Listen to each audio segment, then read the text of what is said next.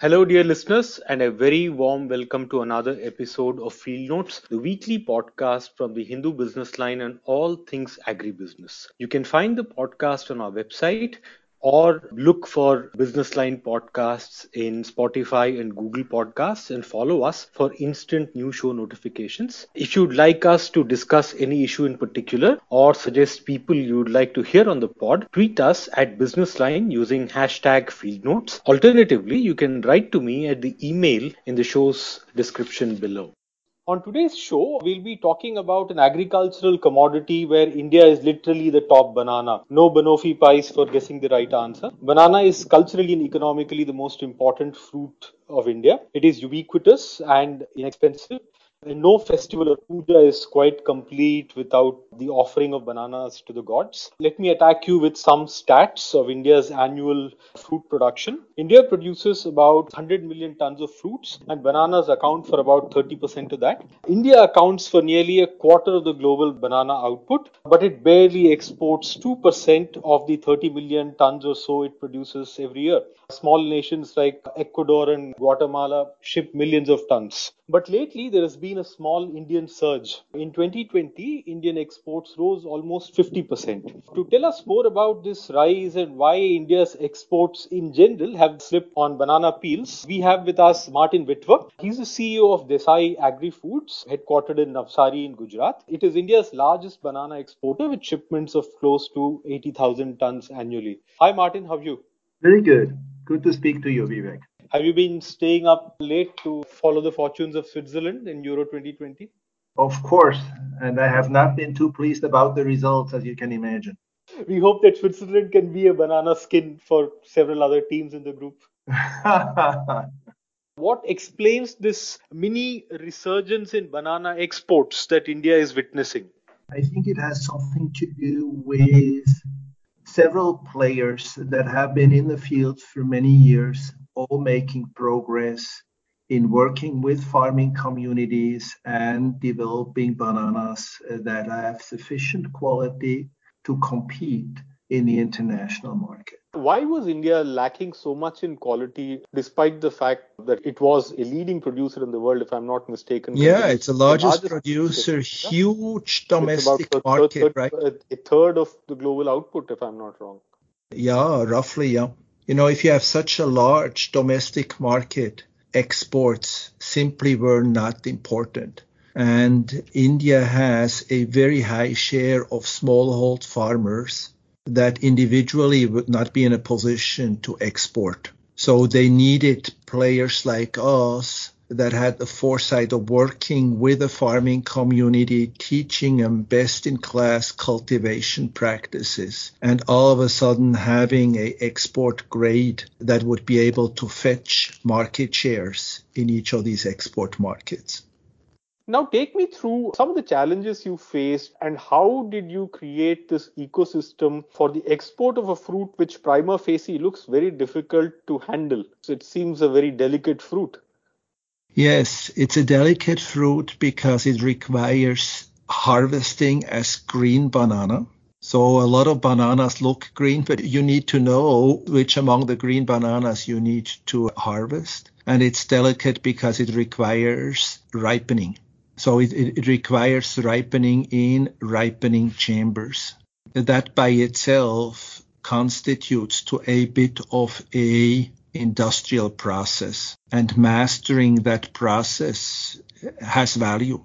Individual farmers are not able to do it and so working together with them enables us to give these farmers access to export market. What is the specific requirement of the export market? What does the export market look for which Indian banana didn't have previously? I think that the export markets look for consistent quality.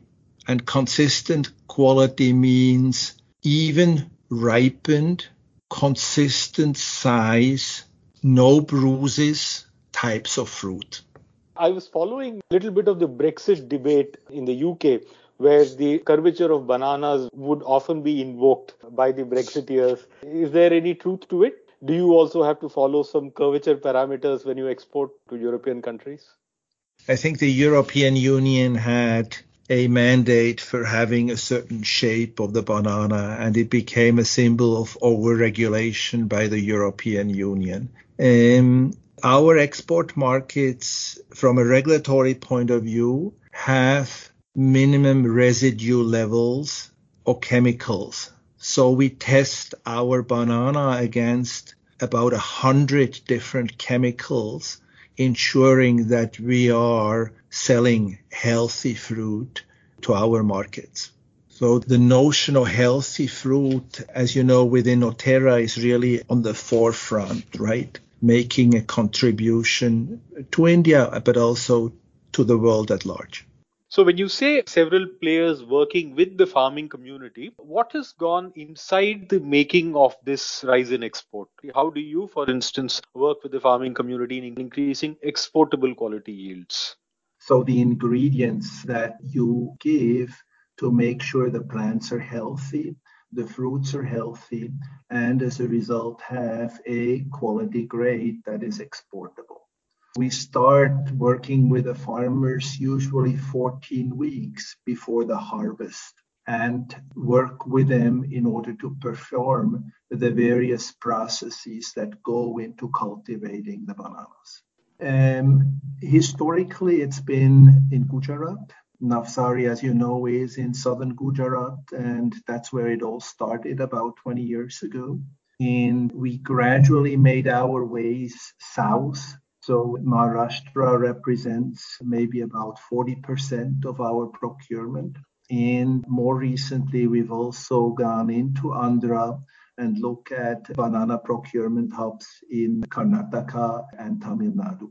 The idea is to go enough south so you avoid the chilling in winter when the temperatures go below 14 degrees Celsius. And as a result, the plant, the fruit gets damaged and the ripening is no longer even. It no longer gives a beautiful uh, yellow color mm-hmm. if it goes below 14 degrees. Martin, which are the big banana catchment areas for you?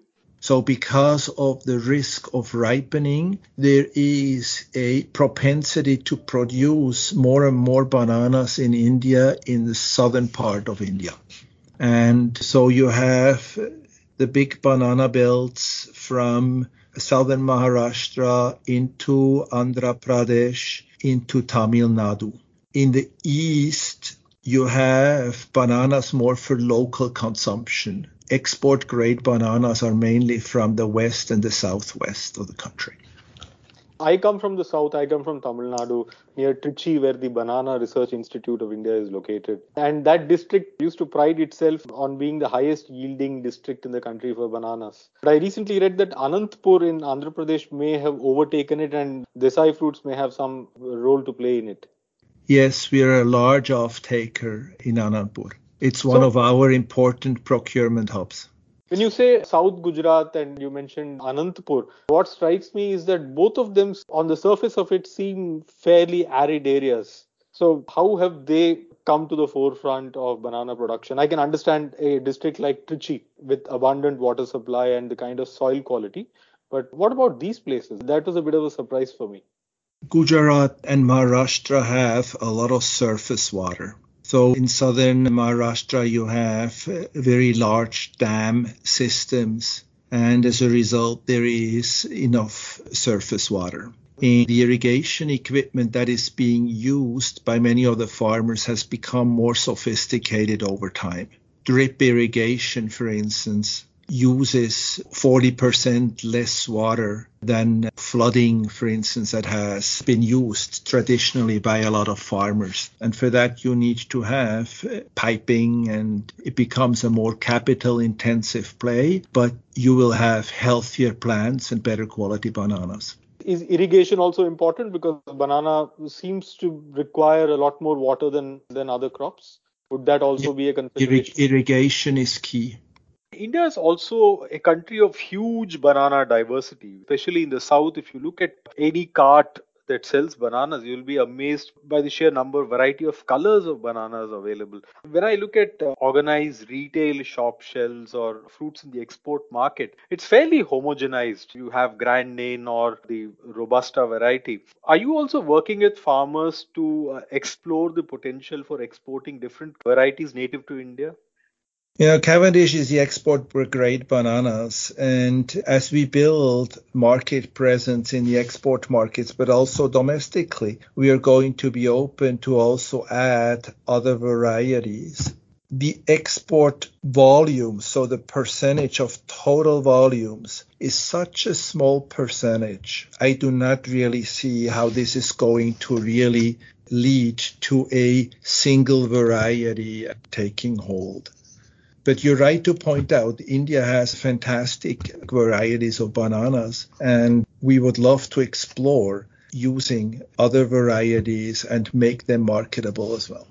Martin, has the infrastructure and logistics in India improved over the years? Because banana seems a very delicate and fickle fruit. Have there been any significant changes for a rise in exports to happen? There have been huge changes in infrastructure and that starts with the quality of the pack houses. Mm. So today the pack houses are multi lines of packing, have abundant water in order to wash the fruit. And then also the logistics within India has greatly improved. The quality of the roads is better, and as a result, the bananas are healthier. And we also pioneered the banana train. You may have heard about that three years ago in collaboration with a number of units in Andhra Pradesh. We developed the banana train. So we have rail service from Anantapur in Andhra Pradesh to Mumbai port. And what are these banana railway wagons like? How are they different from regular freight wagons? We always use reefer containers. So, reefer containers are containers that keep the temperatures consistently at about 13 degrees Celsius. We stuff each of these containers, and then the containers go from the procurement hub all the way to the export destination. There have been a lot of reports about many state governments incentivizing banana production specifically aimed at exports, and Andhra seems to be a case in point. What has happened in terms of policy? Do you notice any significant changes there? I think many of the local governments came to a realization on how big a potential banana represents. As you pointed out at the beginning, it's only about 2% of the total volume that is being produced and consumed in India. And it has fantastic impacts on the income of farmers if farmers are able to produce export grade bananas. So the local governments are seeing that opportunity and are facilitating policies that allow for better infrastructure rail movement, better logistics in general, so bananas can be exported. How long before India has its own Chiquita or, or, Del Monte? And what do we need to uh, do to get there? By upgrading our quality, we hope to keep the Chiquitas and Del Montes and also this world out of India because we fill that space of premium quality bananas. Uh, how has this translated in terms of profits for the farmers that you work with? You know, uh, this export orientation and better quality bananas, how has it impacted their livelihoods and incomes? Better quality leads to better prices, leads to higher farmer income. I think that's the equation. Uh, can you give me an illustration of by how much over, say, the last five or ten years of your working with them, they would have uh, increased their incomes? We celebrated 20 years of Desai one and a half years ago and had about, I think, 300 farmers participate in that event. There were incredible testimonials of the farmers who had been working together with us over many years on how their farmer incomes have doubled and tripled as a result of the association together with us. But at the end, it always comes down to that equation. To give you a sense, between A grade and a B grade bananas, there is about 25% difference in value, in price. And the C grade banana is discounted from the B grade by about 70%. So a banana farmer that has only inferior quality will go out of existence. So, like with many fresh produce, right? Quality is absolutely key. And in order to produce quality, you need to have expertise and you need to have capital, both things. And that's why, you know, close collaboration with the farming communities in terms of plant care and fruit care is so important. Which are your biggest markets uh, expo- in terms of so export? In in the Middle East, it is the GCC. That's a term familiar, right? And Iran. Both are very important to us. We are evaluating opportunities for going through Chabahar port into Central Asia.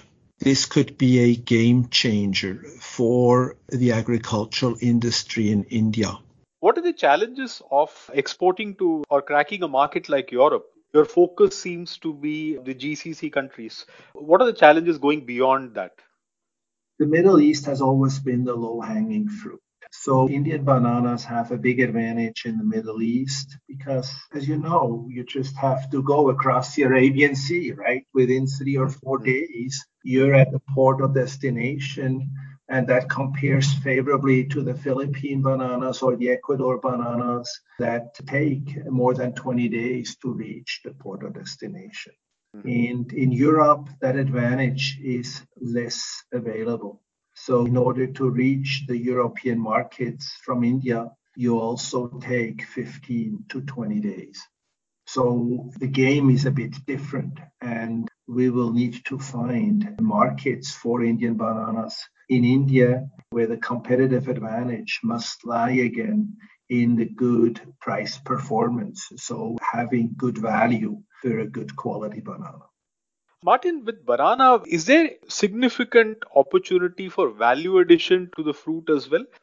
So there's certainly value addition with the banana plant. We've seen over the last 10 years so many different ways on how banana leaves are being used. And we are also working with the local communities and providing them banana leaves for, for instance, developing craft or for developing bags. When it comes to the bananas itself, we have evaluated value added steps. So there are banana chips that are becoming popular and that are being sold in supermarkets. There are dried bananas in general that are making their ways. But when you look at the total volume of these processed bananas versus the fresh bananas, it's a very, very small percentage still. Martin, thank you very much. You're welcome. Thank you, Vivek. Thanks. Until next week, goodbye and God bless.